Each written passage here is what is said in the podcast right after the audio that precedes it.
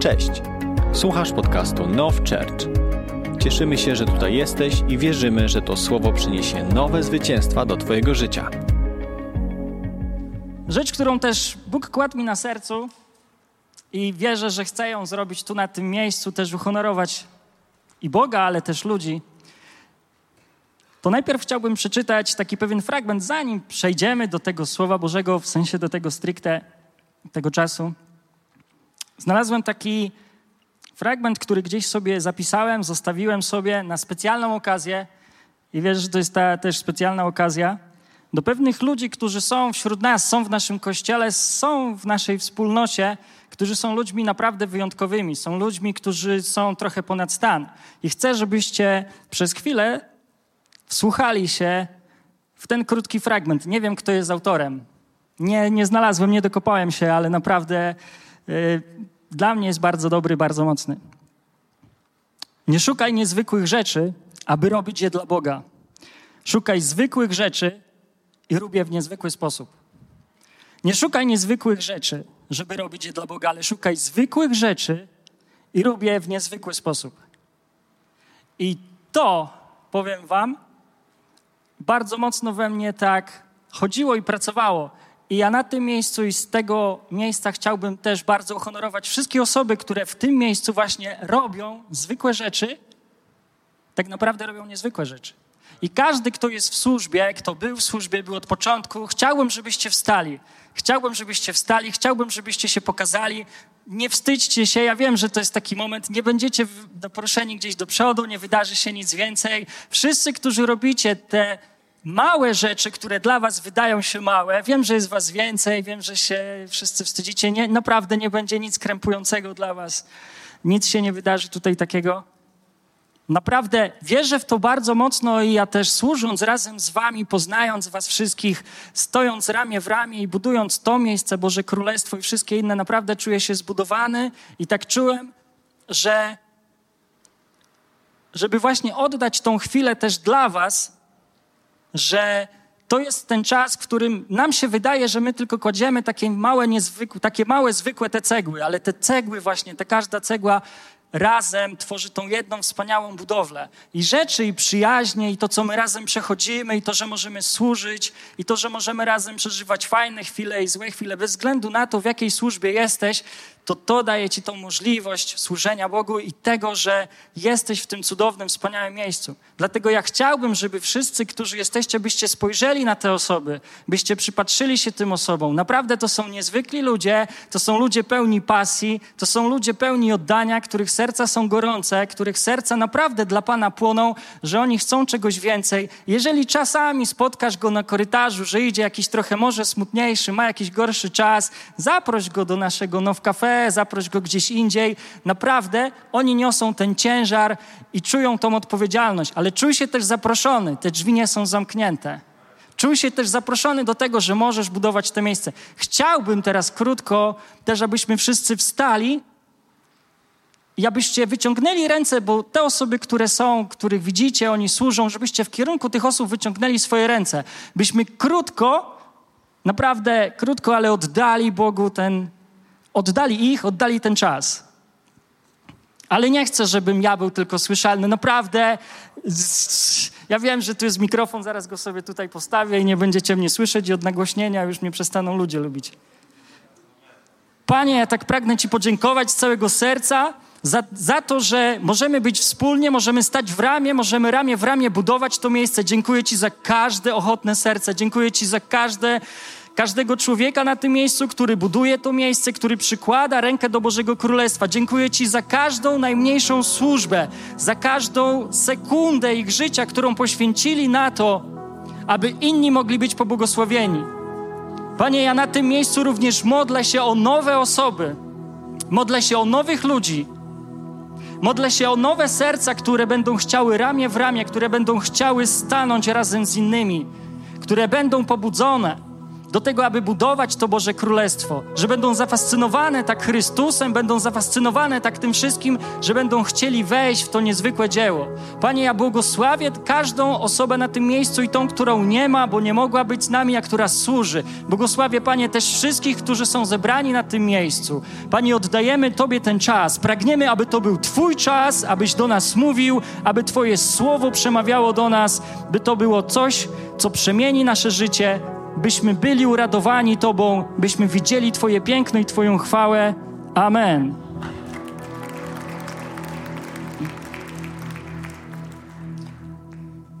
I wierzcie mi, to naprawdę nie taka kurtuazyjna rzecz.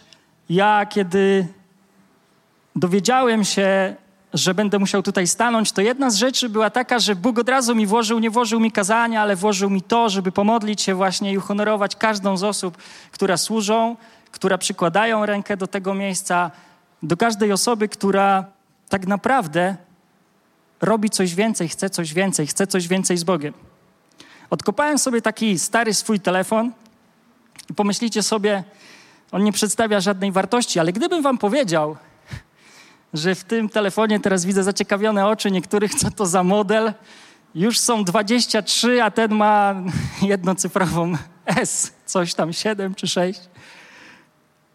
Ale ten telefon nie przedstawia żadnej wartości. Powiedzmy sobie szczerze, no nikt by nie chciał, gdybym chciał go dać jakiemuś chłopakowi z podstawówki albo coś, to by mnie wyśmiał, weź z gredzie spadaj z takim badziewiem. Ale gdybym powiedział ci, że w tym telefonie mam numer do pewnej osoby, numer do osoby, która mnie lubi, która za mną przypada, która bardzo chętnie zawsze odbierze ode mnie, do osoby, która tak naprawdę jest mną zainteresowana, gdybym ci powiedział, że mam taki, powiedzmy sobie, numer do mojego wujka, wujka Johna ze Stanów, wujek John, który naprawdę wszystko może, on dużo może załatwić, on dużo może zrobić, to ten telefon nabrałby dla ciebie zupełnie większej wartości. Gdybym ci powiedział, jak go odblokować, dał ci do niego ładowarkę, ponieważ on trochę tak tutaj został już przez użytkowanie popsuty, to powiedziałbyś, wielu z nas chciałoby, naprawdę byśmy chcieli mieć taki telefon do takiego wujka Johna, nazwijmy go sobie wujek John, bo mi się spodobało, który naprawdę może dla ciebie bardzo dużo rzeczy załatwić. Masz jakiś problem z dostaniem się do jakiegoś lekarza, specjalisty, dzwonisz do wujka Johna, on dzwoni tam do ministra tutaj naszego zdrowia, bo on ma liczne kontakty, już masz załatwione, już jesteś pierwszy w kolejce, już jesteś przywitany, już czekają na ciebie, bo był telefon z ministerstwa, masz jakiś inny problem, nie wiem, nie masz mieszkania, przeprowadziłeś się, już ci prezydent Warszawy znajduje, wspaniałe lokum, Villa Plus już jest dla ciebie wybudowane, po prostu już tam betoniarki jadą i kładą. Cokolwiek, co byś sobie nie wymarzył, czy cokolwiek, co byś sobie nie pomyślał, wykręcasz numer i po prostu on odbiera. Bo tak jak powiedziałem, on jest mną zainteresowany, w sensie on, powiedzmy sobie tak, on mnie lubi, ma do mnie słabość i nie muszę 10 razy wykręcać tego telefonu i za 10. razem on do mnie odzwoni, za 15. razem ja napiszę mu SMS-a, no ale wujek, przepchniemy tą sprawę, czy nie przepchniemy? Mówię, ciągle coś ode mnie chcesz, zawracasz mi gitarę, weź, daj się uspokój, chłopie. Nie, on ciągle czeka. On ciągle czeka i chce, żebym ja do niego zadzwonił. Bo samo to, że ja mam ten telefon i mam ten numer, to tak naprawdę nie załatwia jeszcze całej sprawy. A o tym numerze to wam jeszcze później powiem, jak wytrzymacie ze mną do końca. Ale inne pytanie, które chciałbym wam zadać, które nie tak dawno w Polsce i w ogóle na całym świecie, które zadawało sobie wiele osób, to czy byłeś kiedyś chory, ale tak naprawdę poważnie? Że leżałeś w łóżku, ale tak naprawdę byłeś poważnie chory lub byłeś w szpitalu lub miałeś jakiś naprawdę poważny zabieg, może miałeś wypadek, może jeździłeś gdzieś na nartach, wjechałeś w te choinki, pojechałeś tam, gdzie nie powinieneś pojechać, zabrali cię helikopterem do szpitala, nie wiadomo, co było z tobą. Czy miałeś naprawdę coś takiego poważnego, jakąś taką diagnozę, która dla ciebie była druzgocąca, że miałeś ustawione, że nawet masz jakieś ulubione, nie wiem, wymyśliłeś sobie wakacje, znalazłeś sobie last minute i nagle złamałeś rękę, złamałeś nogę albo w ogóle jesteś tak, że leżysz pod kroplówką i nie możesz ruszyć się. A może ktoś z twoich bliskich miał taką diagnozę? Że ty po prostu byłeś tym zdruzgotany, że ty po prostu pomyślałeś sobie, że teraz moje serce jest poruszone, ponieważ może ten mój ukochany dziadek leży teraz w szpitalu, może już nigdy się z nim nie zobaczę, ponieważ nie odzyska tej przytomności. I nie mówię tutaj o tym, zwłaszcza do mężczyzn, że mamy 37,5 i lekki katarek i w domu mamy szpital połowy i wszyscy już na palcach muszą biegać i nas obsługiwać. Nie mówię o czymś takim. Mówię o tym, że naprawdę spotkałeś się z jakąś taką trudną diagnozą. Wiecie, w naszym kraju i w ogóle na całym świecie codziennie, każdego dnia, nawet w tym momencie, wiecie, że ktoś dowiedział się o jakiejś diagnozie, która jest śmiertelna? Że komuś zawalił się świat? Że ktoś już stracił nadzieję? Że jego ukochane dziecko nigdy nie będzie sprawne, nigdy nie wyzdrowieje, że mąż, żona, babcia, dziadek, mama, tata, ktokolwiek to jest, ta osoba już nigdy nie wróci do zdrowia, że zawalił się cały świat, że może ta osoba, która była w domu, miała jakieś wielkie plany, że będzie sportowcem, nagle zostanie niepełnosprawną osobą, a może lekarz powiedział, że zostało jej tylko 5 lat życia. Co zrobilibyśmy w takim momencie? Czy znalazłeś się kiedyś w takim momencie? Czy byłeś w takim momencie? Ja wiem, że wielu z nas, kiedy usłyszeli lub widzieli, kiedy bliska osoba leżała gdzieś w szpitalu, z którą się żegnaliśmy, albo nawet nie mieliśmy okazji się pożegnać, to ból, który nosiliśmy w sercu i ból, który często jeszcze nam towarzyszy, nawet może i w tym momencie, kiedy sobie o tym pomyślisz, i łzy, które cisną ci się do oczu, i ten żal, i ten smutek, który cię pogrąża, może być naprawdę przygnębiający i naprawdę może z tobą towarzyszyć tobie naprawdę bardzo długo. To są rzeczy, z którymi ludzie muszą się zmierzyć. To są rzeczy, z którymi my również jako ludzie wierzący się musimy zmierzyć każdego dnia. Że możemy nawet jutro usłyszeć jakąś straszną diagnozę. Coś się może wydarzyć. Nawet nie chodzi, że może to być związane z twoim zdrowiem, ale może nawet być jutro, że stracisz pracę, a masz wysoki kredyt i jesteś jedyną osobą, która utrzymuje swoją rodzinę. Może to być coś, co poruszy i potrząśnie całym twoim życiem. Coś, co naprawdę przewróci twoje życie do góry nogami. Miałeś plany, miałeś ambicje, miałeś jakieś marzenia, miałeś jakieś wielkie aspiracje, zaplanowałeś sobie, że w następnym roku weźmiesz ślub, albo w następnym roku będziesz miał dzieci lub wybudujesz dom, będziesz miał jakąś służbę, wyjedziesz gdzieś jako misjonarz, ale nagle skończyło się, nagle coś usłyszałeś, coś się wydarzyło i nie ma, skończyło się. Twoje życie przewróciło się do góry nogami. To są trudne rzeczy, ale z takimi rzeczami również my jako wierzący musimy się mierzyć. My nie jesteśmy oderwani od rzeczywistości, my nie jesteśmy w jakichś bańkach mydlanych, my jesteśmy ludźmi, którzy żyjemy i którzy widzimy, i które te rzeczy również nas dotykają. Te rzeczy dotykają również ludzi, którzy żyją na tym świecie, tak, że nie znają Boga, ale tak samo ludzi, którzy żyją z Bogiem. I chciałbym wam opowiedzieć, chciałbym zabrać was do pewnej historii, która jest zapisana w kartach Biblii, w Ewangelii według świętego Marka.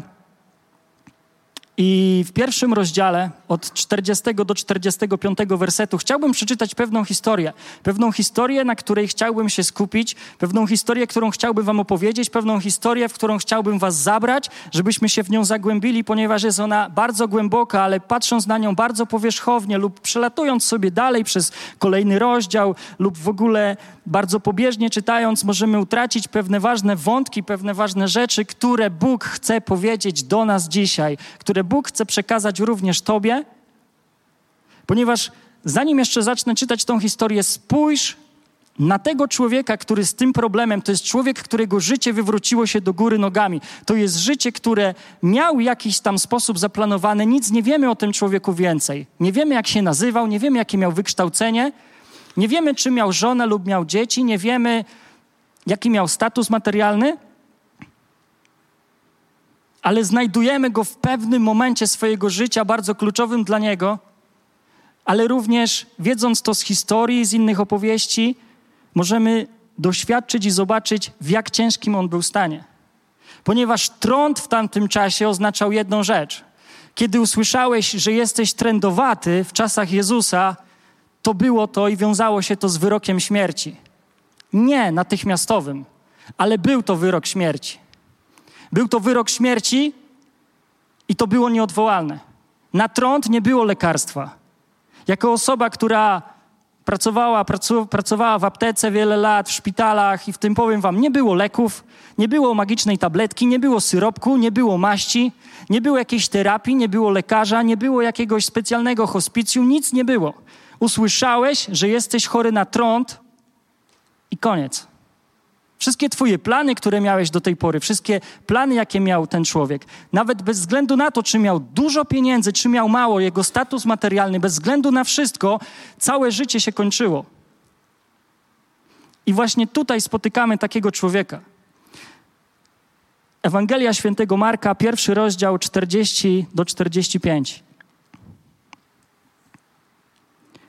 I przyszedł do niego, czyli do Jezusa, trędowaty z prośbą. Upadł na kolana i rzekł do niego: jeśli chcesz, możesz mnie oczyścić. A Jezus, zdjęty litością, wyciągnął rękę swoją, dotknął się go i rzekł mu: chcę, bądź oczyszczony. I natychmiast zszedł z niego trąd i został oczyszczony. A Jezus, przygroziwszy mu, zaraz go odprawił i rzekł mu: bacz, abyś nikomu nic nie mówił, ale idź, pokaż się kapłanowi i złóż za swoje oczyszczenie ofiarę, jak nakazał Mojżesz, na świadectwo dla nich. Ale on, odszedłszy, zaczął rozgłaszać i rozsławiać tę rzecz, tak iż Jezus nie mógł już jawnie wejść do miasta, ale przebywał na ustroniu na miejscach pustynnych i schodzili się do niego zewsząd. I kiedy przeczytamy sobie tą historię, na przykład nie wiedząc, co to jest trąd, nie wiedząc, czym to się tak naprawdę je i jaki to miało wydźwięk dla tej osoby, możemy sobie pomyśleć, no tutaj nic spektakularnego, nic tak wielkiego się nie wydarzyło, ale jeżeli dacie mi jeszcze chwilę czasu, to powiem wam, że tu wydarzyło się bardzo wiele i naprawdę wielkich i spektakularnych rzeczy, których na początku swojej drogi dokonał Jezus, uzdrawiając właśnie tego trędowatego. I wydarzyło się tam naprawdę bardzo, bardzo, bardzo wiele. Trąd oznaczał to, że jesteś naznaczony, że jesteś tak naprawdę dla każdego Izraelity jesteś przeklęty. Człowiek, który był chory na trąd, musiał krzyczeć, że jest nieczysty, nieczysty. Kiedy zbliżał się do niego człowiek, który był zdrowy, on musiał krzyczeć, że jest nieczysty, nieczysty. On nie miał prawa nikogo dotknąć. On nie miał prawa, żeby ktoś go dotknąć. On musiał o tym informować. Człowieku, nie możesz do mnie podejść, 1,5 metra tu już jest w ogóle za blisko. Kiedy wiatr wiał w plecy, tak jak ja bym stał i był chory na trąd i by leciało w waszą stronę, wszyscy byście zostali uznani za nieczystych, ale ja mógłbym zostać za to nawet ukamienowany. Gdybym dotknął kogokolwiek zdrowego, to mógłbym zostać za to ukarany śmiercią. Taki człowiek, pomimo tego, że przeżywał ten ból, że nie ma żadnego kontaktu, on nie mógł już nikogo przytulić, on nie mógł z nikim się przywitać. Jeżeli miał żonę, jeżeli miał dzieci, jeżeli z kimkolwiek, kogokolwiek kochał, to dla niego to już się kończyło. W momencie, kiedy usłyszał tą diagnozę, masz trąd, wszyscy się bali, wszyscy się odsuwali, rodzina, wyganiali cię z domu. Byłeś wyrzucony poza miasto, poza wioskę lub poza miejsce, gdzie mieszkałeś. Musiałeś być w miejscu odosobnienia i nie mogłeś się zbliżać. Gdyby człowiek trędowaty przyszedł na to miejsce i tylko wsadził głowę tutaj przy tym wejściu, przy tych drzwiach, które są otwarte, tylko by na sekundę wstawił głowę, wedle przepisów tamtych, cała ta sala jest skażona i musiałaby poddać oczyszczeniu. I to był tak wielki wydźwięk, że nie można było na przykład, że on się nie przywita i wejdzie: hej, co tam u was w domu? Nie, bo wtedy cały dom stawał się nieczysty. On musiał w pewien sposób chodzić ubrany, w potarganych takich szatach. Jest opisane, zaraz do tego też przejdziemy, jaki jego miał być wygląd.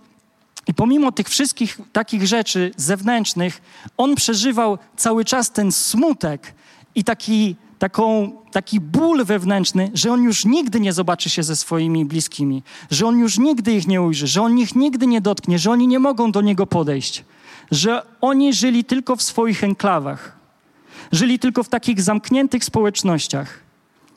Koniec marzeń, koniec planów, koniec jakichś twoich ambicji, koniec pracy, koniec czegokolwiek. Całe życie się kończyło dla takiego człowieka. To był wyrok śmierci. Ten człowiek za życia uznawany był za trupa. Ta choroba bardzo długo towarzyszyła ludzkości. Nie było na nią żadnego leku, nie było na nią żadnej terapii, nie było nic. Ci ludzie nie mieli nadziei na nic. Ich nadzieją było tylko to, że oni dowegetują gdzieś tam do któregoś 5, 10, 15, w zależności od rodzaju tej choroby, w sensie, bo tam były dwie różne odmiany, żyli 5, 10, 20, 30 lat i koniec. Ale żyli w samotności. Spustoszenia, jak opisywali później naukowcy i lekarze, jakie czyniła ta choroba w ludzkim umyśle, były zatrważające. Większość tych osób poprzez to, że spotykała się z nienawiścią od innych ludzi, których spotykali po prostu tak na co dzień, ponieważ był taki moment, że zaczynało się niewinnie, często od małej chrostki, jakiegoś bąbla, ale później to pokrywało całe twoje ciało, które widać było, że jest tym pokryte. Ten człowiek po prostu widać było, że on nie zgniło jego ciało, odpadały mu końcówki palców, wina uszna, zapadał się nos. Te osoby po prostu miały też taki dziwny, zmieniony dźwięk, ponieważ struny głosowe, mięśnie zanikały. W takim zaawansowanym stadium to był człowiek, od którego i woń, i jego wygląd, i wszystko, jego ubiór, i to, co mu towarzyszyło, był odpychający, odrażający. To był człowiek, z którym naprawdę nikt nie chciał mieć nic do czynienia. Traktował go jak największą zarazę, traktował go jak kogoś, kto naprawdę jest wyrzucony na bruk. Nikt nie chce mieć z nim do czynienia, nikt go nawet mógł nie po kilkunastu latach, jeżeli dożył, jego najbliżsi nawet mogli go nie rozpoznać, kiedy by leżał gdzieś tam w oddali i by próbowali zobaczyć, czy to jest mój kochany tata, który 15 lat temu zachorował na trąd, czy też nie, ponieważ bardzo często dochodziło do wielkich deformacji twarzy. Tracili czucie, tracili zmysł mowy. W ogóle niektórzy dochodzili do tego, że poprzez ten odosobnienie i poprzez to, że byli w samotności, ale również, że wszyscy inni na nich patrzyli z pogardą, oni do siebie zaczynali też czuć pogardę. Oni sami na siebie zaczęli patrzeć z nienawiścią. Oni niektórzy, jak opisywali właśnie jacyś lekarze czy jakiś inni badacze, którzy mówili, ci ludzie zaczynali nienawidzić wręcz siebie. Zaczynali nienawidzić swojego ciała, że doprowadziło ich do tego miejsca. Ten człowiek był poddany kwarantannie, ale na całe swoje życie. To nie jest ta kwarantanna, którą my nie mieliśmy niedawno i tak jak w pracy ktoś poszedł na kwarantannę, był na 2 tygodnie, miał bezobjawowo i on mówi... Najlepsza kwarantanna, najlepsza choroba w moim życiu. 2 tygodnie z dziećmi, nadrobiłam wszystkie Netflixy, nadrobiłam wszystkie rzeczy, które chciałam, posprzątałam, wyglancowałam, jeszcze wymalowałam tam parter. Nie o takiej kwarantannie mówimy. Wyobraź sobie, że jesteś wrzucony na kwarantannę, ale na całe swoje życie, ale nie, że w swoim pokoiku, ze swoim laptopikiem, z książeczkami... że masz Skype'ika, nawet że masz trąd i nie możesz się z innymi spotkać, to sobie na WhatsAppiku popiszemy, wyślemy sobie SMS-a. Nie było takich rzeczy. Jesteś samotny, jesteś sam. To jest wyrok śmierci. To jest kara. I ludzie też tak na to patrzyli. Ludzie patrzyli na tego człowieka, że on popełni jakiś grzech. W czasach Jezusa, kiedy ktoś zachorował na taką jakąś poważną chorobę, lub jakąś inną, która go gdzieś mocno dotykała, oni to bardzo mocno od razu wiązali, że to jest kara za grzech. I nawet jeśli ten człowiek nie wyróżniał się niczym szczególnym w społeczeństwie, no wiemy jako wierzący, że nie ma ani jednego sprawiedliwego i wszyscy zgrzeszyli, ale powiedzmy, nie jest wyróżniający się niczym szczególnym, przeciętny Benjamin wtedy w Izraelu i nagle pada na niego, że jest chory. I jest wywalony. Wywalony poza społeczność, poza margines. Nie ma już, że założę rodzinę, nie ma, że będę miał dzieci, nie ma, że wychowam dzieci, nie ma, że pójdę sobie z kolegami, gdzieś skoczę sobie na jakiegoś izraelskiego burgera. Skończyło się. I w takim miejscu właśnie, w takim miejscu jest ten człowiek. Bo w Ewangelii na przykład świętego Łukasza jest napisane, że ten człowiek cały był pokryty trądem. To nie jest tak, że on miał 1 kropkę i tam nic się nie wydarzyło. W Ewangelii Łukasza jest wprost napisane, człowiek całe ciało miał pokryte trądem, więc jego stadium był zaawansowany. Ale nawet jeśli miałbyś tylko tą jedną, jedyną małą kropeczkę, to i tak cały czas wyrok śmierci ciążył na tobie. Cały czas byłeś odrzucony, cały czas wszyscy na ciebie tak patrzyli, każdy bał się do ciebie podejść, każdy bał się oddychać tym samym powietrzem, którym ty przeszedłeś. Były takie, opisane są historie, że pewien rabin nie chciał kupić na rynku warzyw i owoców tylko dlatego, że gdzieś zauważył, że przeszła tam godzinę wcześniej osoba chora na trąd i wyrzucił wszystko. Ludzie tak to traktowali. Pomijając to, że nie wiadomo, jak ta osoba się znalazła, ale nie będziemy nad tym się rozwodzić. I ten trędowaty przychodzi do Jezusa. To jest jego ostatnia deska ratunku. On przychodzi do Niego, bo on w nim coś zobaczył. Ale znamienne również jest to, że ta historia jest opisana mniej więcej w każdej Ewangelii, w Ewangelii Mateusza, Marka i Łukasza na początku. Kiedy jeszcze Jezus nie uczynił wielkich rzeczy. Kiedy nie ma, że Jezus dokonał jakichś spektakularnych, wielkich rzeczy, że już wcześniej mógł na przykład uchwycić się Jezusa, że widział, że jacyś trędowaci zostali uzdrowieni. Nie. On tego nie widział. Ale widział coś i zobaczył w nim coś, co my powinniśmy zobaczyć i my jako wierzący powinniśmy widzieć każdego dnia i powinniśmy patrzeć w taki sposób na Jezusa, tak jak On zobaczył. Spojrzał na Niego z wiarą, spojrzał na Niego jako, że to jest Jego ostatnia deska ratunku. Że usłyszał i zobaczył. I on przychodzi do Niego i przychodzi ten trędowaty, jest napisane, przychodzi z prośbą i on przychodzi z pokorą i on pada na kolana. Jak często my przychodzimy do Boga?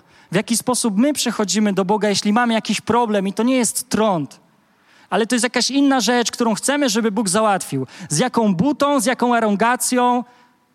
3 razy się pomodliłem, 2 razy zawołałem, Pan mi nie odpowiedział. Innym aspektem również jest to, czy my w ogóle przychodzimy do Jezusa z naszymi problemami, czy my przychodzimy do Niego z naszymi trudnościami, czy przychodzimy z tym naszym trądem. Pod trąd możesz sobie podłożyć wszystko, co dla ciebie już nie ma nadziei, może się przyzwyczaiłeś do tego. Nie ma na to rozwiązania, lekarze powiedzieli, terapeuci, cokolwiek, nie ma dla ciebie nadziei, może cała rodzina powiedziała, że nic z ciebie nigdy nie będzie i ty sobie to wmówiłeś i sobie z tym chodzisz, takim swoim trądem duchowym, że nie ma dla ciebie żadnej nadziei. I trędowaty przychodzi do Jezusa i pada na kolana i mówi do Niego, jeśli chcesz, możesz mnie oczyścić. Jego słowa są przepełnione tak naprawdę wielką pokorą. On mówi, jeśli chcesz, możesz mnie oczyścić. Czy naprawdę, Jezu, możesz mnie oczyścić? Nigdy nie było jeszcze, żeby został ktoś oczyszczony. Jeśli nawet na kartach Biblii spojrzymy, to z trądu została oczyszczona tylko Mirjam w momencie, kiedy zbuntowała się przeciwko Mojżeszowi. Mojżesz się o nią pomodlił. I druga sytuacja, którą każdy bardzo dobrze zna, to Naaman Syryjczyk, o którego pomodlił się Elizeusz, któremu kazał się zanurzyć 7 razy. On bardzo nie chciał, ale potem i tak to zrobił. I koniec. Ale nie było już wtedy Mojżesza i nie było Elizeusza. I nigdy już później nie czytamy i nie znajdujemy w żadnych innych opracowaniach, ani w żydowskich, ani innych, żeby ludzie z trądu byli uzdrowieni. To był wyrok śmierci.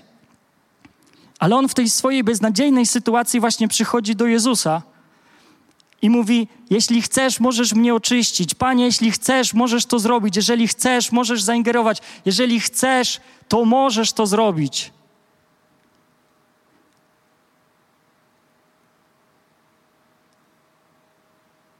Jezus zdjęty litością, Jezus zdjęty współczuciem, Jezus, który okazuje mu współczucie, który widzi w tym człowieku to zdruzgotane życie. Widzi w nim właśnie ten ból, to cierpienie, to odłączenie od bliskich, widzi to wszystko w nim, że był po prostu wyrzucony poza margines społeczeństwa, że już nikt się nim nie przejmował, nikogo już nie obchodziło. Może nawet już jego zdjęcie po 10 latach, jeżeli by było, zostało gdzieś tam zdjęte i wrzucone, by zostało gdzieś i przykryte pościelą. Nikt. On nie miał żadnej nadziei. Jezus widzi w nim i widzi w każdym z nas i chce widzieć i chce, żebyśmy mieli tą świadomość, że Jezus jest zdjęty litością, że Jezus zawsze jest skierowany w naszą stronę, że On chce wejść w twoją trudną sytuację.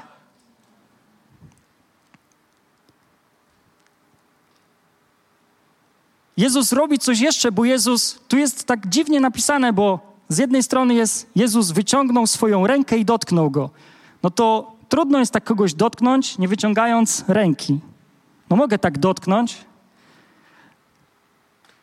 ale Jezus zrobił coś takiego, że to Jezus, kiedy ten człowiek stanął i padł przed nim na kolana, to Jezus wyciągnął do niego rękę, to Jezus wyciągnął do niego pierwszy rękę. Jezus zrobił coś, czego nie wolno mu było zrobić. Ten człowiek przez kilkanaście, ileś tam lat, załóżmy 10, on nigdy nie był dotknięty przez drugiego człowieka. On nie doświadczył tego dotyku, on zapomniał, co to jest dotyk, on zapomniał, co to znaczy, że druga osoba przytula, dotyka, wita się z miłością, z szacunkiem. On w ogóle tego nie miał. On był zdruzgotany. Coś, co zrobił Jezus już na samym początku, to On próbuje go odbudować, ale odbudować go w sferze psychicznej, takiej emocjonalnej. Nie najpierw uzdrowienie, ale również w tym, że On go dotyka, On pokazuje mu coś więcej, że nie boi się dotknąć tego człowieka, on nie boi się dotknąć trędowatego, ale czy my dzisiaj, będąc ludźmi, którzy mamy być naśladowcami Chrystusa, nie boimy się dotykać trędowatych? Tak jak powiedziałem, może nie powiedziałem, w tym momencie już jest lek na trąd. Więc ten poziom tego strachu już może być mniejszy. Ale dla nas trędowatymi mogą być zupełnie inne osoby, inni ludzie. Załóżmy, że wsiadasz sobie do autobusu czy do tramwaju, jedziesz sobie rano, jesteś zaspany, no i nagle wsiada pan, który w bezdomności już żyje kilka lat, który prysznica nie widział też dobrych kilka miesięcy, którego strój wskazuje na to, że dawno też nie był prany. No pierwszej świeżości to on nie jest i dobrymi perfumami to nie jest wypsikany. I sobie wsiada tak nagle do autobusu i zobaczcie, co się dzieje. Myślę, że żyjąc w Warszawie, wielu z nas doświadczyliście takiej sytuacji, kiedy taka osoba wsiada, momentalnie robi się tak dużo miejsca, że jak był zapchany, to wokół tego człowieka jest tak dużo miejsca, że w momencie, kiedy ja miałem problemy i byłem, że tak powiem, miałem krzywą przegrodę i nie odczuwałem zapachów tak jak zwykły człowiek albo w bardzo minimalnym stopniu. Raz dałem sobie sprawę, kiedy jechałem sobie właśnie autobusem, miałem zamknięte oczy, słuchałem sobie muzyki, jechałem sobie tramwajem i nagle jakiś taki dziwny szmer się zrobił. I właśnie taka osoba stanęła gdzieś obok mnie i usiadła, a wszyscy wokół rozpierzchli się i wysiedli na pierwszym przystanku, jaki był. Ja tego po prostu nie czułem, ponieważ wtedy nie odczuwałem zapachów. Ale jak byś zareagował na taką osobę, która by usiadła obok ciebie, która by usiadła w tym miejscu, poprosiłaby ciebie o coś? Może by pierwszy wyciągnął rękę, ale może by się wstydził wyciągnąć rękę, ale może ty byś się zastanawiał, czy wyciągnąć do niego rękę. No przecież jak mogę wyciągnąć rękę? Zaraz będę musiał ją tam domestosem dezynfekować. Ale pomyślmy sobie, co by zrobił Jezus? Czy Jezus by się tak zachował? Czy Jezusowi nie szkoda by było swojej nowej koszuli, tych nowych spodni, przytulić się do gościa? Może ma pchły, może ma coś innego, dawno się nie mył, brzydko pachnie, przesiąknę tym zapachem, ja będę tutaj siedział, potem idę na obiad z pastorem, z liderem, z kimś tam, będę tam śmiedział, taki śmierdzący, co im będę opowiadał, a dosiadł się do mnie taki człowiek, no ja kozałem mu taką Bożą miłość, ale śmierdzę. I wtedy nikt nie chce ze mną już w towarzystwie i nigdy mnie już nie zaproszą. Wiem, że to jest taka ostra karta, którą wyciągnąłem. I że to jest tak dosyć mocno też przekoloryzowane. Bo nie mamy tak bardzo często styczności z tymi ludźmi, bo po prostu też ich unikamy. Ale jeżeli spojrzymy na przykład na dzisiejsze społeczeństwo i spojrzymy na jakąś osobę, która żyje w bezdomności i kiedy zdarzyło się może komuś z was kiedykolwiek porozmawiać z taką osobą, to są bardzo inteligentni ludzie, często oczytani. To są ludzie, którzy mają naprawdę pewien poziom taki intelektualny, któremu często brakuje jakiemuś gościowi, który jedzie w jakiejś wypasionej sportowej furze i tam muzyka.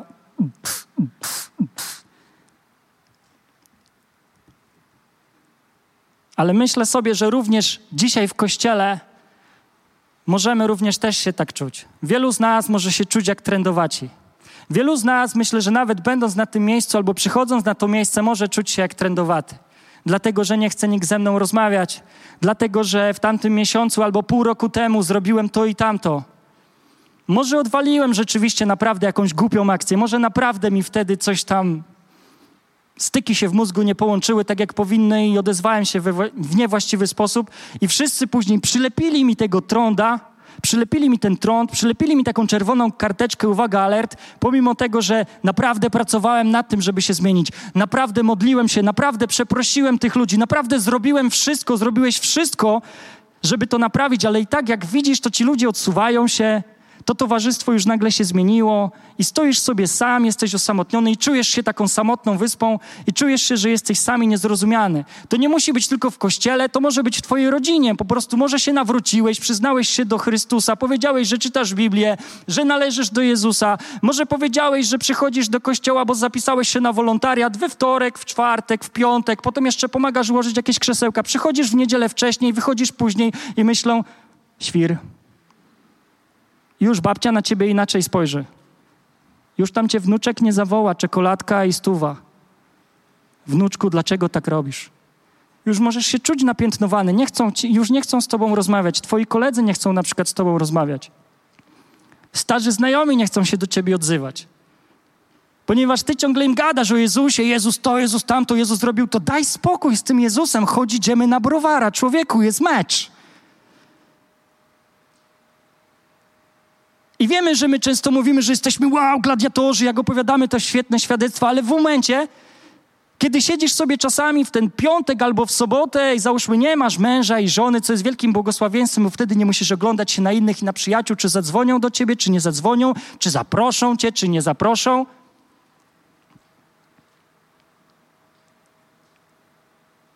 No bo z mężem i żoną można sobie wyciągnąć planszówkę na dwóch, telewizor, znaczy można sobie jakiś fajny film romantyczny dla żony albo bardziej wojskowy dla mężczyzny, w zależności kto tam lepiej popracował przez cały tydzień.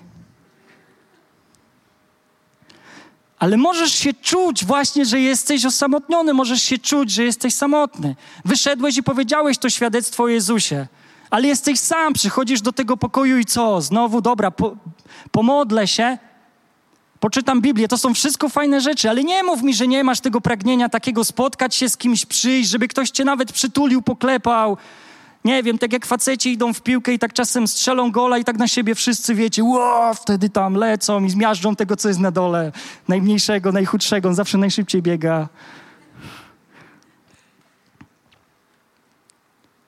Nie możemy tak patrzeć, nie możemy tak przyklejać naprawdę ludziom tego trądu, zwłaszcza w kościele, w domu, gdziekolwiek, gdzie jesteśmy. Nie możemy tego robić. Gdyby tak było, to tak naprawdę ja nie mógłbym być już w tym miejscu, bo na przykład gdzieś tam raz na korytarzu do pastora Dawida odezwałem się w tak arogancki sposób, że Sebastian, jak mogłeś, wypadł, tam są drzwi. A on mnie tak pięknie dzisiaj zapowiedział. Nagram sobie i będę sobie puszczał do poduszki, jak będę miał zły dzień.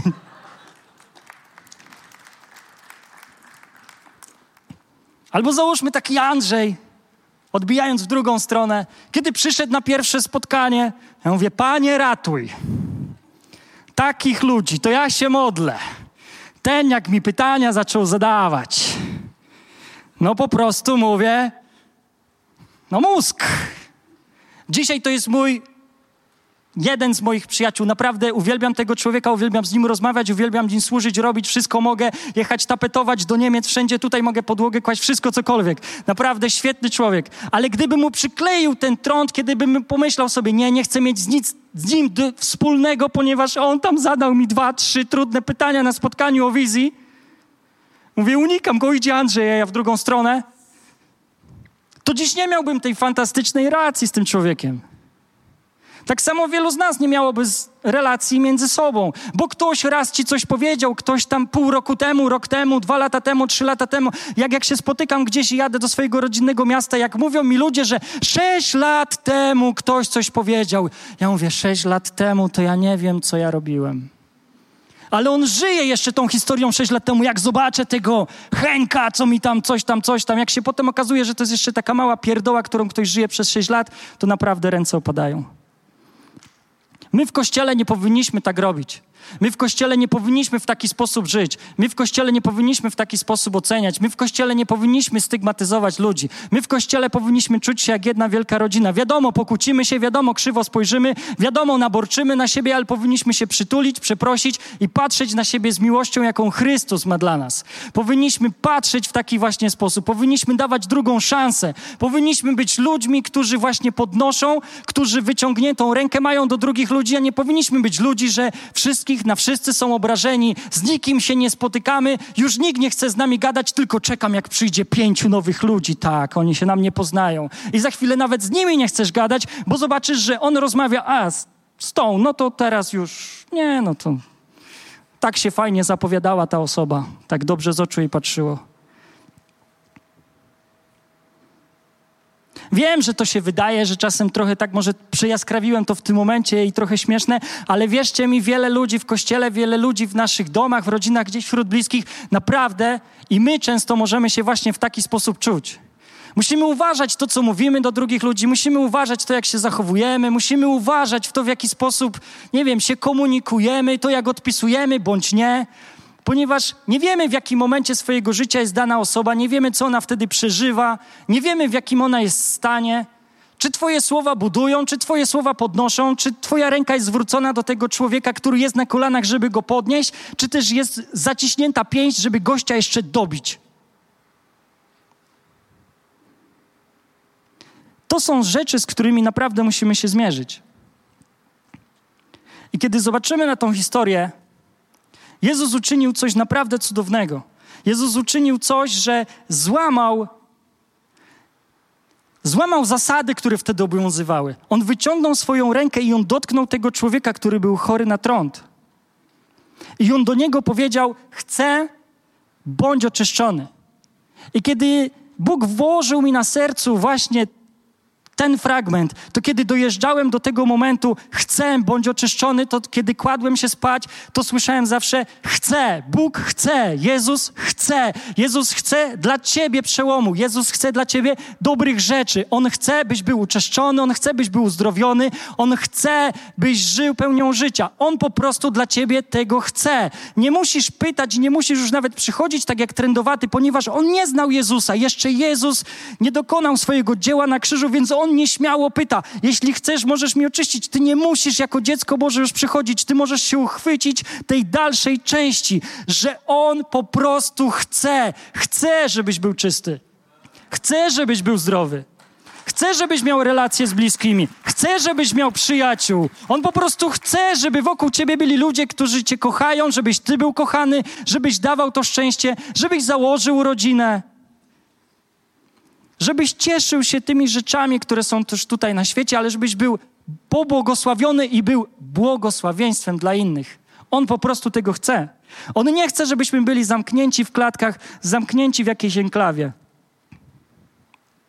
Do Jezusa musimy przyjść z taką dziecięcą ufnością. Dlaczego mi się to tak nasunęło? Ponieważ kiedy sobie pomyślałem, że my jako dorośli, to często jest tak, że raz, 2 razy się nie uda, zwłaszcza w kościele, w modlitwie lub w takich duchowych rzeczach, to już się poddajemy, już nam się nie udaje. W sensie mówimy, że nam się nie udało, modliłem się o to. Ile razy? 2. Pan nie odpowiada. Ale załóżmy, że jesteś młodym człowiekiem, który nie pracuje, jest w jakiejś klasie maturalnej, i słyszysz, że jest jakiś obóz na narty, bardzo chcesz gdzieś tam pojechać albo na wakacje, albo wyjazd do Papui, czy tam gdzieś indziej, gdzie sobie tam wymarzyłeś, to nagle idziesz do babci, do dziadka, do cioci, wszędzie i próbujesz. Może babcia, tam mi zasponsorujesz troszeczkę ten wyjazd. Może dasz mi 50 zł, może tu, może tam. I nie, jak ci wujek Heniek powie, że ci nie da tych 50, 100 zł, to ty nie mówisz, nie, no mam jeszcze na liście kolejnych 10. Oni mówili, że jestem ich ukochanym takim popilkiem, kuzynkiem, wnuczkiem czy kimkolwiek. Nie, no to taki człowiek, który jest młody, może w maturalnej klasie może przesadziłem, ale jeżeli to by była jakaś młodsza osoba, takie naprawdę dziecko, które jeszcze może do podstawówki nie zaczęło chodzić, to ono przyjdzie. I nawet jak masz to ostatnią 100 i przyjdzie wujek, bo tam coś zbieram na Lego, a rodzice mówią, te nie dawaj, może ma tyle Lego, że już nas zasypał, my już nie mamy gdzie tego Lego trzymać, my zaraz kiosk z Lego otworzymy. To ty i tak mu dasz, jak będziesz wychodził. bo on cię tak ładnie przytuli, on cię tak ładnie poprosi, on po prostu zrobi takie maślane oczka do ciebie, że ty mu dasz. I on wtedy odchodząc mówi, yes, 100 kolejna weszła. Ale my jako dorośli ludzie, raz się nie udało, się nigdy nie udaje.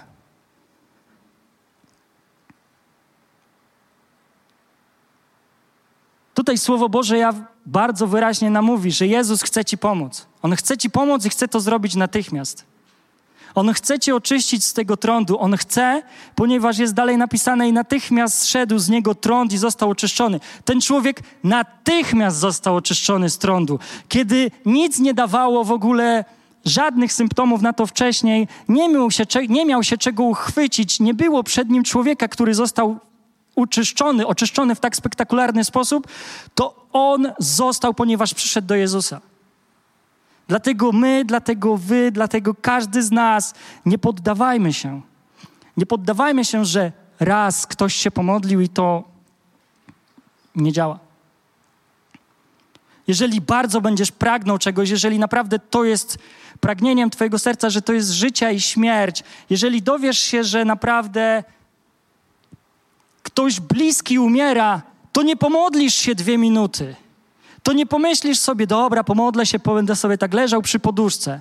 Kiedy ostatnio w sobotę dowiedziałem się, że jedna bliska tutaj osoba wylądowała w szpitalu i kiedy rano powiedziała mi żona i tak powiedziała imię, ja mówię, nie, to nie ten człowiek. I tak na chwilę położyłam, a potem tak dopytuję, taki zaspany, o kogo ci chodzi? I kiedy się dowiedziałem, a poszedłem do pokoju, to mówiłem, Panie, proszę, żebyś podniósł, on ma być zdrowy, ja potrzebujemy tego człowieka, to jest mój przyjaciel, ja chcę go widzieć, ja chcę go oglądać, ja wiem, że może mu się niebo zamarzyło, ale Panie, ściągnij go jeszcze tutaj, ja jeszcze go tutaj potrzebuję, on mi tu jeszcze jest potrzebny.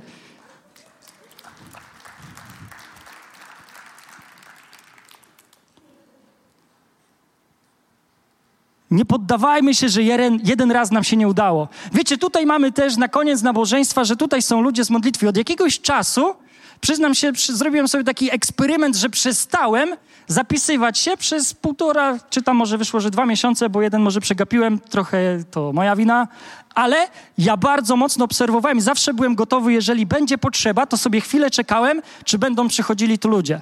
Wiecie co?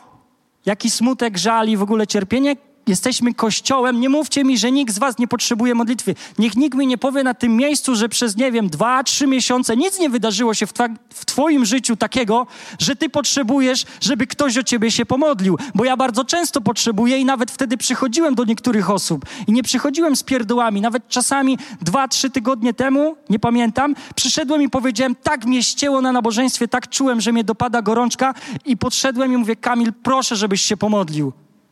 Proszę módl się o mnie, bo czuję, że nie wiem, czy wsiądę do samochodu, dojadę, chyba moja żona będzie musiała jechać. I Kamil naprawdę z pełnym sercem, z pełną pasją i zaangażowaniem modlił się, a później jeszcze do mnie wysyłał w poniedziałek chyba, czy we wtorek SMS-a, hej Sebastian, jak się czujesz? I wiecie co?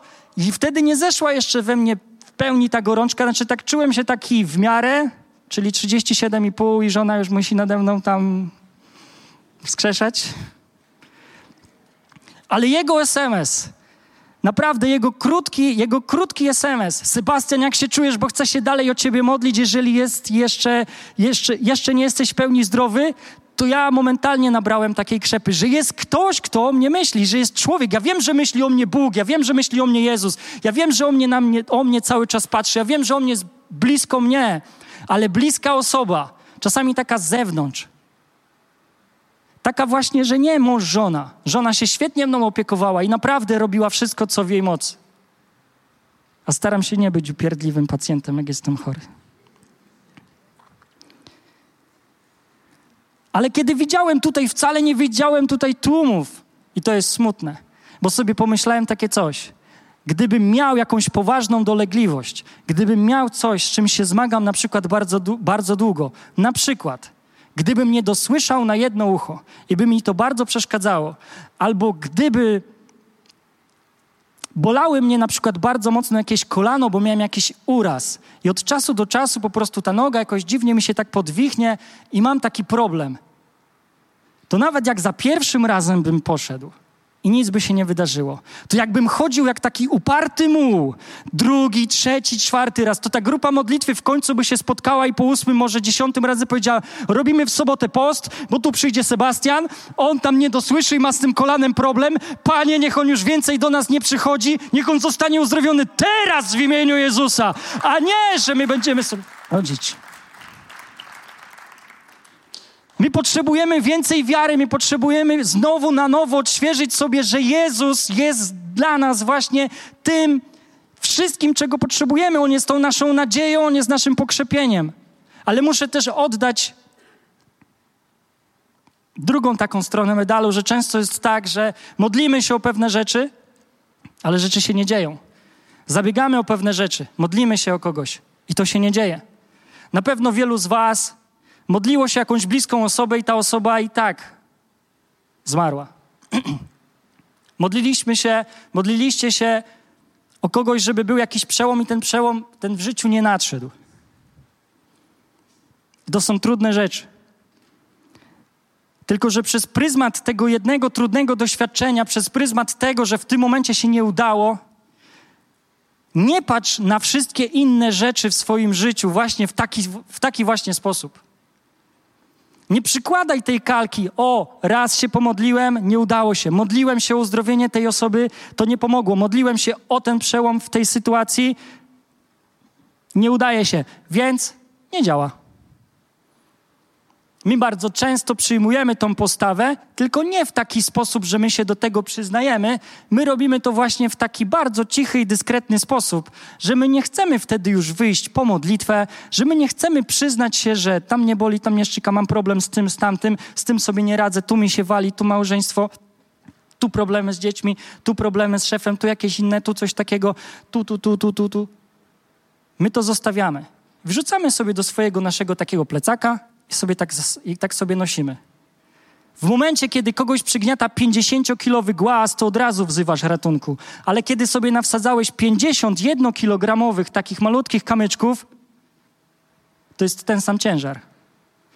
Tylko że my sobie z tym próbujemy chodzić, wszyscy umęczeni, wszyscy w kościele zmęczeni, wszyscy są sfrustrowani, może nie wszyscy, ale znaczna część, i dziwimy się, dlaczego tak jest.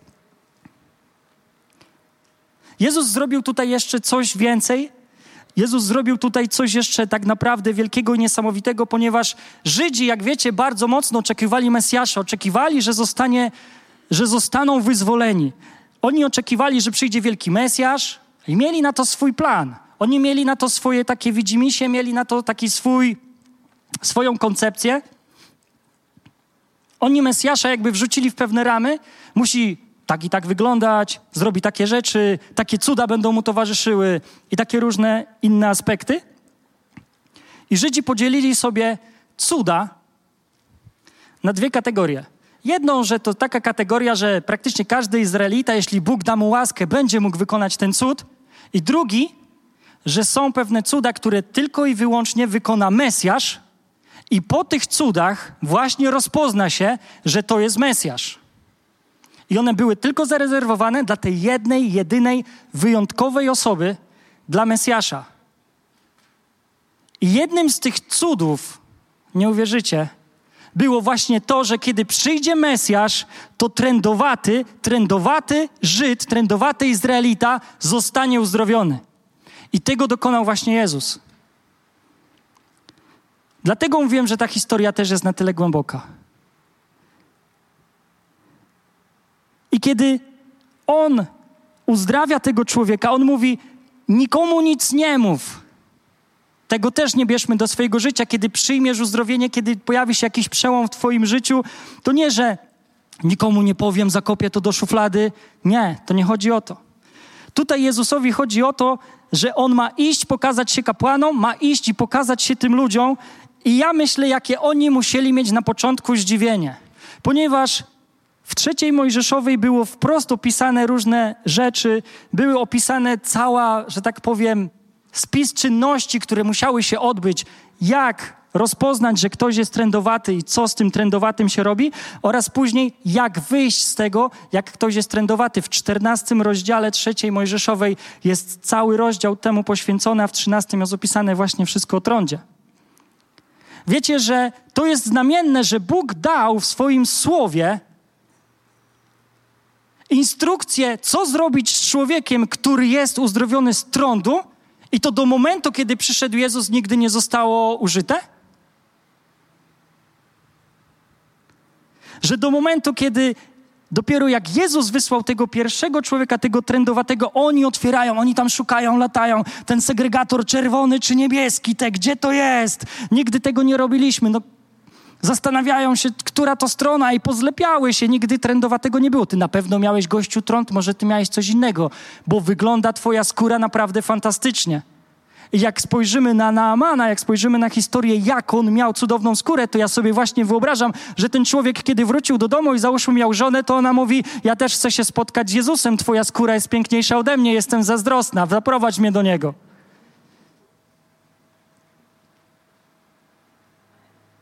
Zobaczcie, że kiedy kapłani... Amen. Także tu będzie więcej chyba dzisiaj kobiet i firmy kosmetyczne będą bankrutować. I kiedy ci kapłani, oni mieli zrobić wywiad przez 7 dni, mieli obserwować, mieli zrobić wywiad z tym człowiekiem, mieli pytać, hej, miałeś ten trąd? Tak, miałem. Kto może poświadczyć? No tam, w danym mieście, tam mi wystawili taki papier, wyrzucili mnie, żyłem 10 lat poza społecznością, oni go 7 dni oglądają, oni sprawdzają, pytają, kto to zrobił? Jezus. I oni szybko połączyli kropki, to nie był byle kto. To byli kapłani, oni byli obeznani z prawem, to byli ludzie, którzy byli obeznani z prawem żydowskim, oni wiedzieli, na kogo oczekują, oni znali bardzo dobrze Pismo, znali Torę, znali bardzo dobrze Stary Testament, wszystkie przepisy oni znali lepiej niż my. I oni wiedzieli, że jeżeli ktoś zostanie uzdrowiony z trądu, to wow, to jest Mesjasz. To może warto się jemu przyjrzeć, to może warto zobaczyć, to może warto przyjść, może warto się przyjrzeć tej osobie, kto to jest. I on właśnie zrobił, to właśnie zrobił Jezus. Myślę, że zdziwienie tych kapłanów naprawdę było ogromne.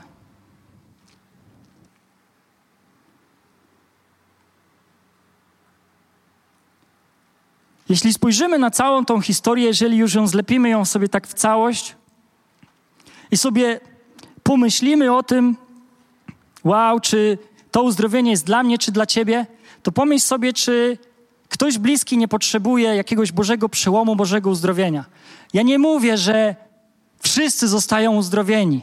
Ja nie próbuję tutaj powiedzieć, że 100% wszyscy, ale próbuję wnieść tą nadzieję, że Jezus może przyjść, może uzdrowić, że Jezus naprawdę może przyjść twój problem w ten trąd, cokolwiek pod to sobie podłożysz, że On jest żywy, że On jest prawdziwy, że to, co zobaczył ten człowiek, to był tylko wyrywek, a my widzimy o wiele więcej. Widzimy zmartwychwstałego Jezusa, widzimy kogoś, kto króluje, kogoś, kto panuje, kogoś, kto wyrwał cię z życia. Jeżeli nawet w tym momencie żyjesz w pustce i bez nadziei i zastanawiasz się, ten Jezus nic dla mnie nie może zrobić, to przypomnij sobie, z jakiego bagna On cię wyciągnął, z jakim bagnie żyłeś, w jakim bagnie po prostu chodziłeś, jak chodziłeś taki zmulony, w depresji, jak po prostu nie widziałeś nadziei, ciągle może się upijałeś, zażywałeś narkotyki, albo po prostu byłeś sobie takim człowiekiem, który żyje sobie od tygodnia do tygodnia, od weekendu do weekendu, w ogóle taki pyłek na wietrze, który jest niesiony, nie ma sensu dla życia, jaki mam sens moje życie. To przypomnij sobie właśnie to. Bardzo krótko chciałbym też powiedzieć jedną taką historię, która dla mnie jest bardzo głęboka i bardzo tak wniosła i cały czas wnosi nadzieję, to kiedy ktoś bliski cierpi, kiedy widzisz kogoś bliskiego, który naprawdę cierpi. I kiedy ja widziałem, kiedy moja ukochana żona zmagała się z depresją, kiedy moja ukochana żona, naprawdę było jej bardzo ciężko, kiedy ja stawałem na rzęsach, kiedy ja widziałem, że ten stan się nie polepsza, kiedy naprawdę z dnia na dzień widzę, że ten smutek w nią się wlewa, że ten smutek po prostu gdzieś ją otacza, że taka czarna mgła, czarna chmura, że to wszystko, co wokół gdzieś ją wcześniej cieszyło, ją nie cieszy. To nie są małe, skromne modlitwy, małe takie chwilowe wołania, o Jezu, czy chcesz, czy nie chcesz. ale szukasz tego ratunku, jesteś zdesperowany, szukasz w różnych miejscach. Mam wrażenie, że my czasem bardziej wierzymy w reklamę i to, co powiedzą nam ludzie, niż w to, co jest napisane w Słowie Bożym, niż to, co mówi do nas Bóg, niż to, co możemy od Niego dostać. My bardziej wierzymy czasami to, co usłyszymy w telewizji albo przeczytamy, niż to, co jest napisane na kartach Biblii. Ale kiedy ktoś ukochany, kiedy ta ukochana osoba zmaga się z tą depresją, kiedy czujesz i widzisz ten ból i to odczuwasz, bo po prostu ją kochasz i widzisz, kiedy widzisz ten ciągły smutek, widzisz ciągle ten żal, widzisz takie łzy w oczach i nie wiesz, jak jej pomóc i nic już nie jesteś w stanie zrobić, to naprawdę uchwycisz się każdej ostatniej nadziei. I chcę wam powiedzieć, że pojechaliśmy kiedyś na... gościnnie byliśmy u rodziców, potem jakoś wymyśliłem, że może pojedziemy gdzieś do Lublina, a potem sobie tam pochodzimy po mieście i odwiedziliśmy jeden zbór. Okazało się, że tam jest gość, w sensie gość usługujący. Nie spodziewaliśmy się żadnych fantastycznych rzeczy. Ja wtedy już tak szczerze, tak do końca nie miałem takiej nadziei. Trochę przyzwyczaiłem się do tego. Trochę tak na tej zasadzie, że no Panie, jeśli Ty możesz, ale nie było w tym wielkiej wiary, że nie dosłyszę na to ucho, w tym kolanie mi strzyka, mam z czymś innym problem, ale nie widzę tej nadziei. I był taki moment, kiedy ta osoba skończyła usługę i wstał pastor i powiedział, ale tutaj jeszcze dedykujemy taki specjalny czas, że jeżeli z czymś się zmagasz, masz z czymś problem, masz jakieś czy chorobę, czy w ogóle chcesz się o coś modlić, to dajemy tą przestrzeń. I ja w tamtym momencie, nie modliłem się o to, żeby Bóg ją uzdrowił. Ja modliłem się o to, żeby moja żona po prostu wstała z krzesełka i tylko poszła o tą modlitwę, bo tak czułem, że może to jest właśnie ten moment, w tym miejscu Pan ją dotknie, Pan ją uzdrowi, Pan ją podźwignie, że odzyskam ją z powrotem, odzyskam tą uśmiechniętą, cudowną, wspaniałą, inspirującą osobę, którą tak powoli zaczynałem tracić. I ja wtedy modliłem się tylko o to, żeby ona wyszła, żeby ona wstała z krzesełka i moja modlitwa została wysłuchana. I Bóg zrobił coś jeszcze, bo Bóg zrobił coś cudownego w tamtym momencie. On ją wtedy naprawdę w sposób cudowny i spektakularny uzdrowił, dotknął i ona już nigdy nie zmagała się z depresją. Ale gdybym wam tylko to powiedział, to uprościłbym to, bo kiedy my wróciliśmy do domu, nie wiem, czy to było tak, że już pierwszego dnia ja zobaczyłem te pierwsze symptomy, bo bo czasami możemy mieć taką mgłę przed oczami, że na kogoś właśnie patrzymy, że on ciągle taki jest. Ale ty patrzysz i ta osoba inaczej się zachowuje. Ona po prostu chodzi, skacze, śpiewa, tańczy sobie jakieś, robi piruety, w ogóle zachowuje się zupełnie inaczej. Mija jeden dzień, mija drugi dzień, mija trzeci dzień. I to się nie kończy. Ona cały czas jest pełna radości, pełna ekspresji. Mija tydzień, mija drugi i to się nie kończy. Ja przyznam się, że w pewnym momencie zacząłem zazdrościć jej tego, że ma każdego dnia, czy słońce, czy deszcz, tak wielką radość, że ja w którymś momencie jadąc do pracy mówię, Boże, ja też chcę trochę tego, co Ty jej dałeś. I ja nie wiem, czy ja jej to zabrałem, ale pamiętam, że ja wchodzę do pracy, otwieram takie drzwi, takie rolety i akurat stała tam jakaś pielęgniarka i ona tak... Ja mówię, Jezusa zobaczyła, nawróci się. Ale ona coś innego, ona mówi... Wow, Panie Sebastianie, ale od Pana bije taka radość. Taki blask od Pana bije. Ja mówię, wow, cudowne. Mam nadzieję, że nie zabrałem tego w całości mojej żonie. Ale to było tak niesamowite, to było tak spektakularne. Ja jestem wdzięczny Bogu za każdym razem, kiedy sobie to przypominam. Ten moment w tej ciemności. Ten moment tej ciemności w moim domu, do momentu tej jasności i tej radości, którą wniósł Jezus, którą, jak wierzę, On może wnieść również do Twojego życia i do życia każdego z nas, bo On nie jest niczym ograniczony. To tylko my Go ograniczamy, my tylko Boga wrzucamy w jakieś pudełko, w jakiś schemat myślenia, może zadziałać tylko tak i tak i tak i nie. Na to modlitwę powie, a na to nie odpowie, na to może, na to nie może, ta choroba to do uzdrowienia, a ta choroba na śmierć. Nie, dla Jezusa nie ma rzeczy niemożliwych. Trądem dla ciebie może być wszystko w dzisiejszym życiu. Tak naprawdę może być coś, co cię zniewoliło. Może to być pornografia, może to być alkohol, mogą to być papierosy, może to być to, że bardzo czujesz się zraniony, skrzywdzony przez innych ludzi, może czujesz się samotny. To jest może jakaś choroba, która przyczepiła się do ciebie, która nie daje ci spokoju, nie daje ci funkcjonować, cokolwiek to jest. trądem może być dzisiaj wszystko dla ciebie, co wyklucza cię ze społeczności, nie daje ci żyć, nie daje ci szczęścia, zabiera ci uśmiech z twojej twarzy, który nie daje ci normalnie funkcjonować i patrzeć na ludzi tak, jakby patrzeć, tak jakbyś chciał, żebyś na nich patrzył. Czasami zabiera ci tą radość, poczucie szczęścia, wszystko ci możesz zabrać. Trądem może dla ciebie być podłóż sobie wszystko, z czym się zmagasz, do czego może się przyzwyczaiłeś, z czym chodziłeś, może chodzisz 5 lat, 3 lata, 4 lata, 6 lat, 16 lat, może się urodziłeś z jakimś defektem i może ktoś ci powiedział, że już zawsze będzie cię bolał kręgosłup, jak się będzie zmieniała pogoda, albo ci jakiś ortopeda powiedział, że masz trochę skrzywione biodro i nic na to nie możemy zrobić oprócz operacji, to ja ci mówię coś innego, bo widziałem wielkie rzeczy. I słyszeliśmy wielkie rzeczy. I widzieliśmy te wielkie rzeczy również w naszym Kościele. I my lubimy te opowieści. Ale wiecie, jak bardzo ciężko jest dojść od momentu, kiedy słyszymy, do momentu, kiedy to widzimy? Że ktoś jest w stanie się uchwycić z wiarą tego, że Jezus dzisiaj jest w stanie mnie uzdrowić. Że ja, jeśli nie stanie się to dzisiaj, to ja będę wołał o to. Ja poproszę moich przyjaciół. Ja pójdę do ludzi z kościoła, do liderów, do pastorów i powiem, proszę, abyście mi pomogli w tym problemie. Proszę, módlcie się o mnie. Jeżeli to nie będzie tydzień, jeżeli nie będzie to 2, nie 3, to się nie poddawaj. Bo ja wam powiem, że uzdrowienie mojej żony nie modliłem się tydzień, 2. To trwało naprawdę bardzo długo. To były miesiące trudne i to były miesiące bolesne. I to nie jest proste. I to naprawdę nie jest proste. I w tym momencie tej ciemności, w tym momencie, kiedy naprawdę jest ciemność nad twoim życiem, to jest naprawdę wielki ból.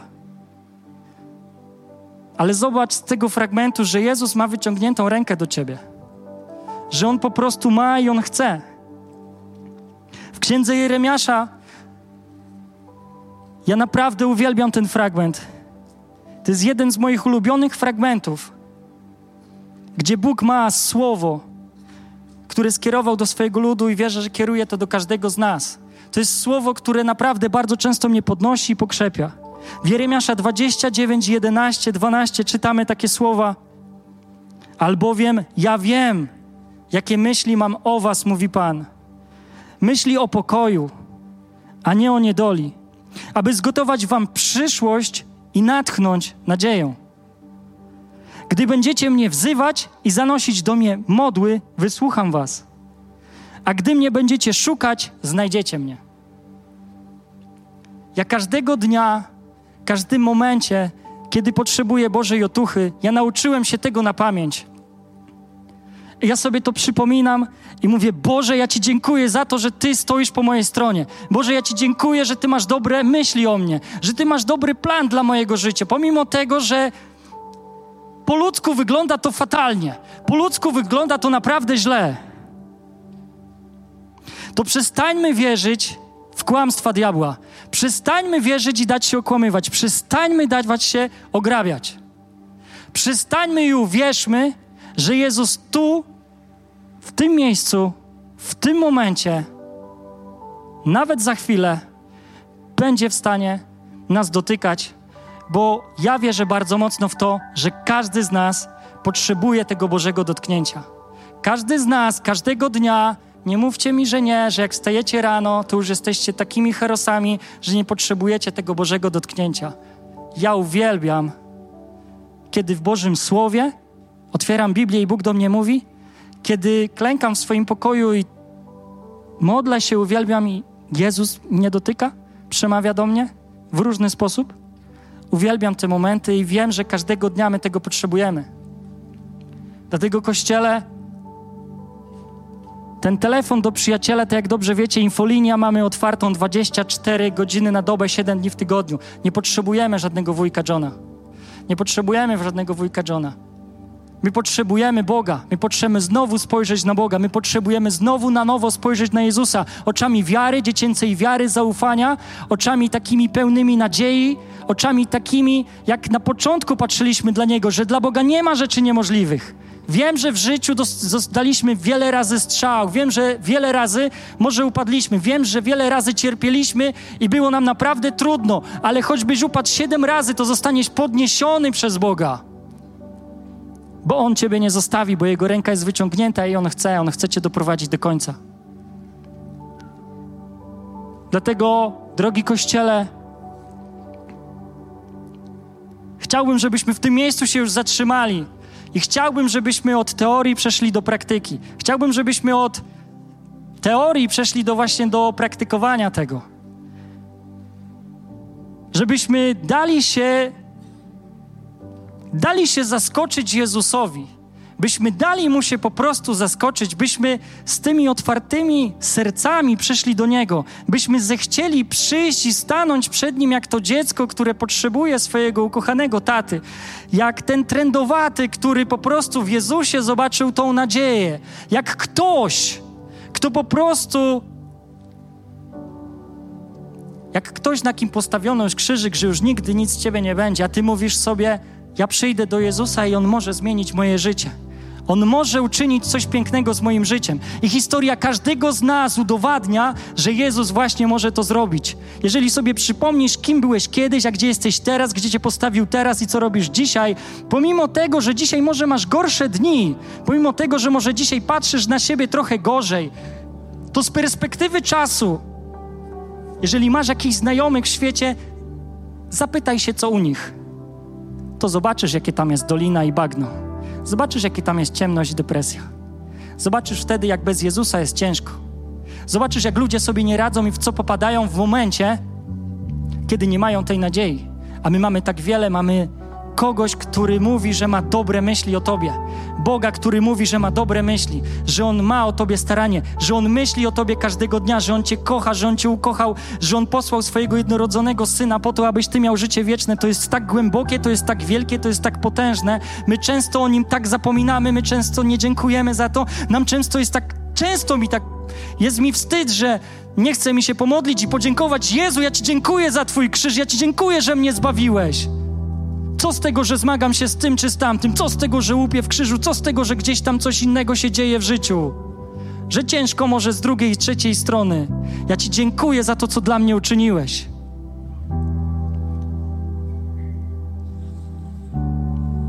Kochani, dlatego proszę wstańmy.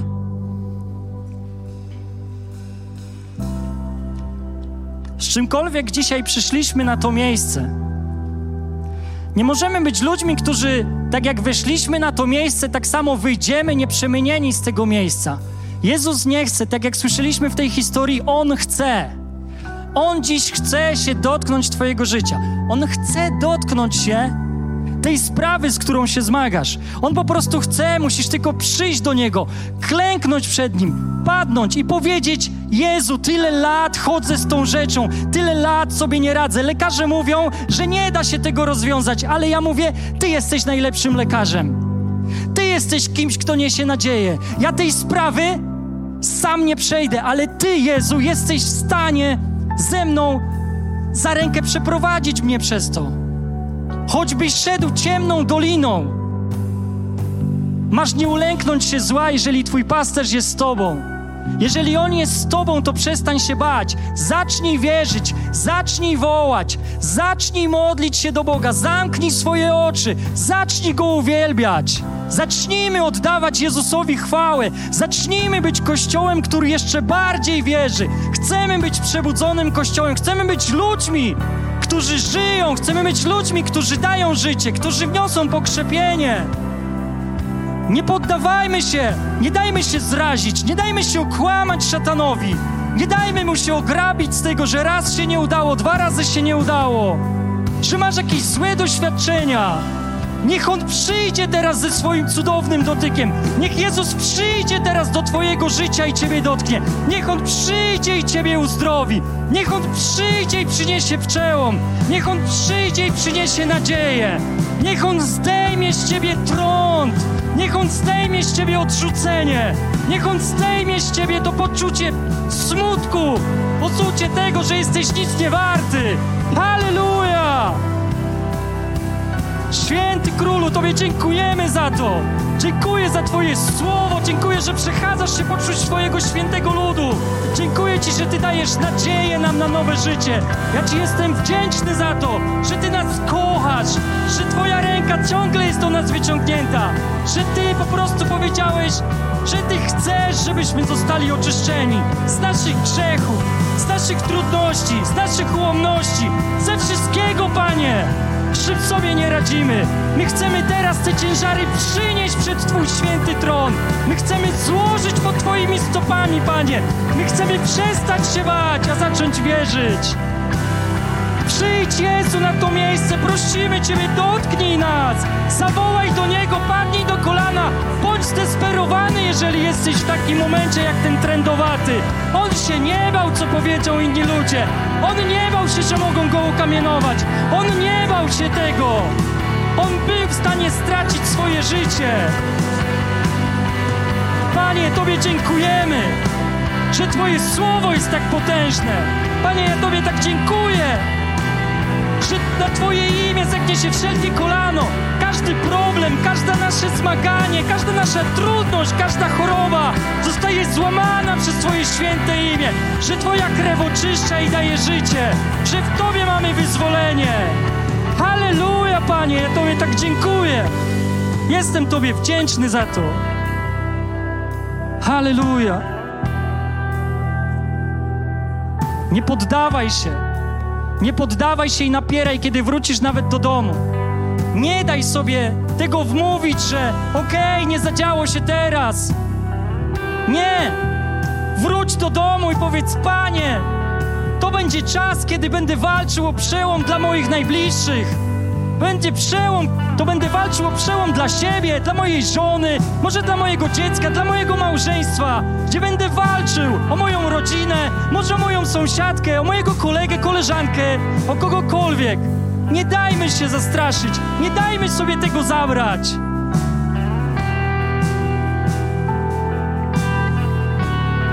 Kościele, chcę, żebyśmy dalej się modlili, żebyście trwali w tym, żebyśmy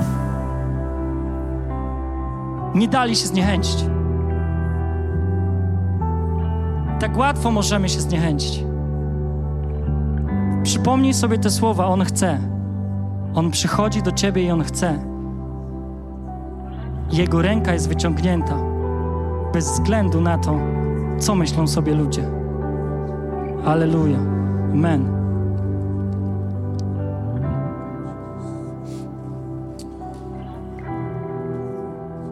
Jako Kościół Now Church jesteśmy w sezonie "Zbliż się", tak nazwaliśmy ten nadchodzący rok. I wiecie, są dwie płaszczyzny, na których my się możemy zbliżyć. Ja, jako indywidualna jednostka, w swoim intymnym czasie jeden na jeden z Bogiem, ale też jako społeczność, możemy razem zbliżyć się do Jego obecności. Im bardziej się będziemy przybliżać jako Kościół, tym bardziej Bóg nas będzie oczyszczał, bo tak to działa. I wiecie, nie wiem, czy zauważacie to, co Duch Święty robi i w jakim kierunku ostatnio nas popycha do oczyszczenia relacji, atmosfery w Kościele.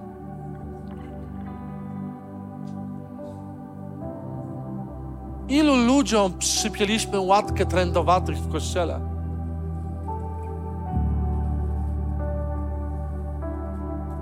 Ile razy osądziłeś kogoś, że on jest taki po jednej sytuacji? Jeżeli my naprawdę chcemy Jego obecności w tym miejscu, my musimy się zmieniać. Musimy iść ciągle do przodu, pokutować z rzeczy, które Bóg objawia, odpowiadać na to, co się dzieje, byśmy mogli się zbliżać do tego momentu, kiedy On w pełni będzie mógł zamanifestować się.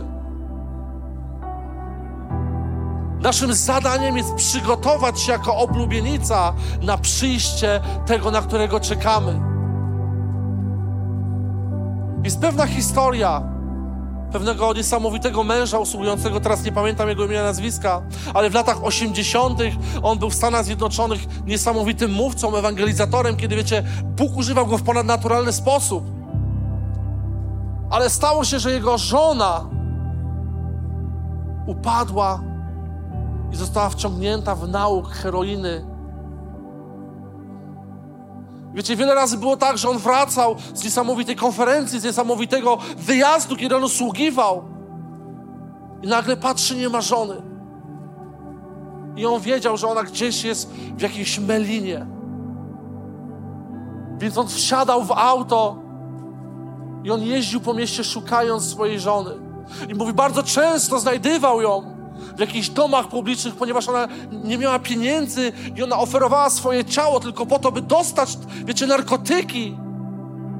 I kiedy on znajdywał swoją żonę, on, wiecie, brał ją na ramiona, przyprowadzał do domu, obmywał, mówił, jak bardzo ją kocha, ale mówił, z tyłu głowy wiedział, że jutro może być podobna sytuacja, że znowu będzie musiał jechać. Wziął się w ramiona i mówić, jak bardzo ją kocha. Wiecie, niestety jest takie powiedzenie, Bóg przebacza, ale ludzie w Kościele nie. My musimy to złamać. Wiecie, to historia Kamila, którą on dzisiaj opowiadał. Jest wiele takich Kamilów dzisiaj na tym miejscu, którzy nie doświadczyli miłości w swoim życiu. I oczywiście, że Bóg jest odpowiedzią, ale Bóg postawił nas na tym miejscu, żebyśmy my mogli okazać ludziom miłość.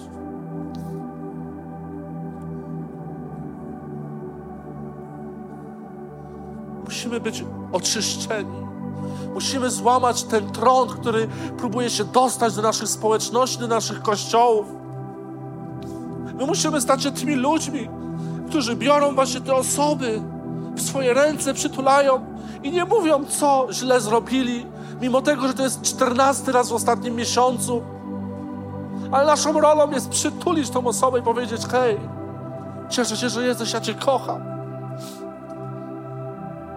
Kiedy ostatnio przytuliłeś kogoś, nie chodzi mi o fizycznie, ale w takim momencie, że widziałeś, że ta osoba się zmaga z czymś, upada po raz kolejny i zamiast przyjść i powiedzieć, słuchaj, źle robisz, no ile można, takie kazania są, takie modlitwy, a ty ciągle upadasz, weź się ogarnij, a zamiast tego przecież, hej, nie jesteś sam, mogę coś dla ciebie zrobić. Wiecie, my musimy przygotować Kościół na przyjście oblubieńca. Jak Bóg ma przysłać więcej ludzi do naszej społeczności, jak my nie umiemy kochać do końca ludzi, których mamy? Kościele, to jest czas, kiedy Bóg wzywa nas do pokuty, do odwrócenia się, z przylepiania łatek trendowatych na ludzi, do selekcjonowania ludzi, których lubię, których nie. Bóg nas powołał do kochania, do oddania miłości, którą On nas ukochał. Znaczy, chciałbym, żebyśmy mieli taki czas trwania w Jego obecności, kiedy będziemy mówili, Boże, objaw nam więcej Ciebie, żebyśmy mogli dać więcej Ciebie ludziom. Jeżeli jest coś, czego ja muszę spokutować, jeżeli jest jakaś sytuacja, gdzie ja przylepiłem łatkę trendowatej dla kogoś, dla jakiejś osoby i co gorsze, chodziłem wokół i mówiłem o tym, o, ta osoba to taka, uważaj, zobaczysz, spokutuj teraz. Bóg chce oczyścić nasz Kościół, Bóg chce oczyścić nas. Moją rolą jest kochać ludzi, nic więcej. Nie potępiać, nie wypominać, ale kochać. Kościele, zmieńmy kulturę w Polsce. Zmieńmy kulturę kościelnictwa w naszym kraju. Niech Kościół będzie miejscem, gdzie ludzie będą mówić, nie czujesz miłości, idź do kościoła, bo tam poczujesz miłość prawdziwą. Ale to się zaczyna od Twojej decyzji. Że Ty powiesz, ja stanę w miejscu kochania. Ja będę tym pierwszym, który będzie szukał trendowatych ludzi w mojej społeczności. I będę przytulał ich i będę mówił, hej, może nikt do Ciebie nie podszedł, może przez ostatnie 2 lata nikt nie wyciągnął do Ciebie ręki, może nikt nie zaprosił Ciebie na kawę, może nikt nie zaprosił Ciebie na spotkanie, na wyjście.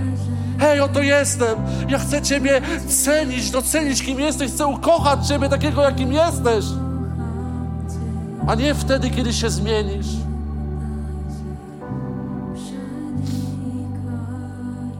Kościele, trwajmy w Jego obecności. Pozwólmy, by On przemawiał i dotykał nas. Jeżeli objawia rzeczy, pokazuje, za które musisz spokutować i odwrócić się. Zrób to. Jeżeli masz kogoś przeprosić, zrób to. Nie czekaj.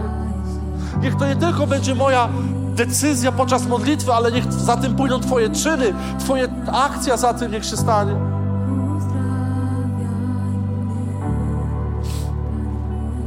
Duchu Święty, przenikaj nas. Duchu Święty, wypełniaj nas więcej. My chcemy być Kościołem oczyszczonym.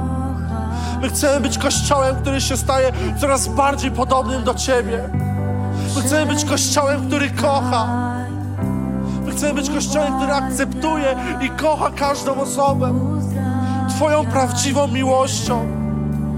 My potrzebujemy tego.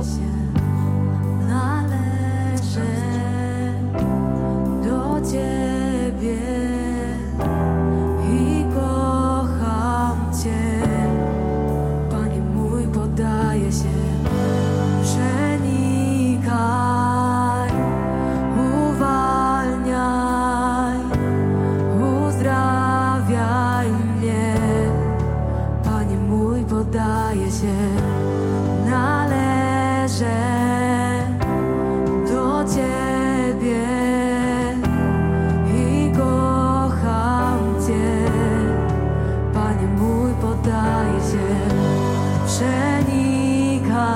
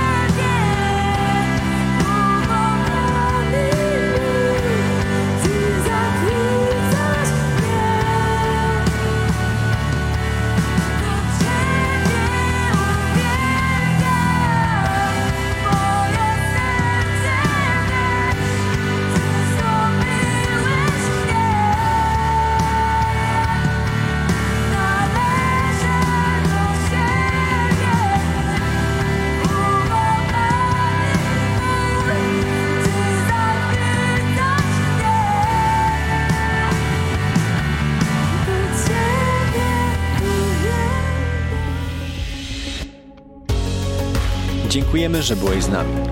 Jeśli chcesz dowiedzieć się więcej o naszych działaniach lub nas wesprzeć, zapraszamy Cię na www.nationsonfire.org/nowchurch.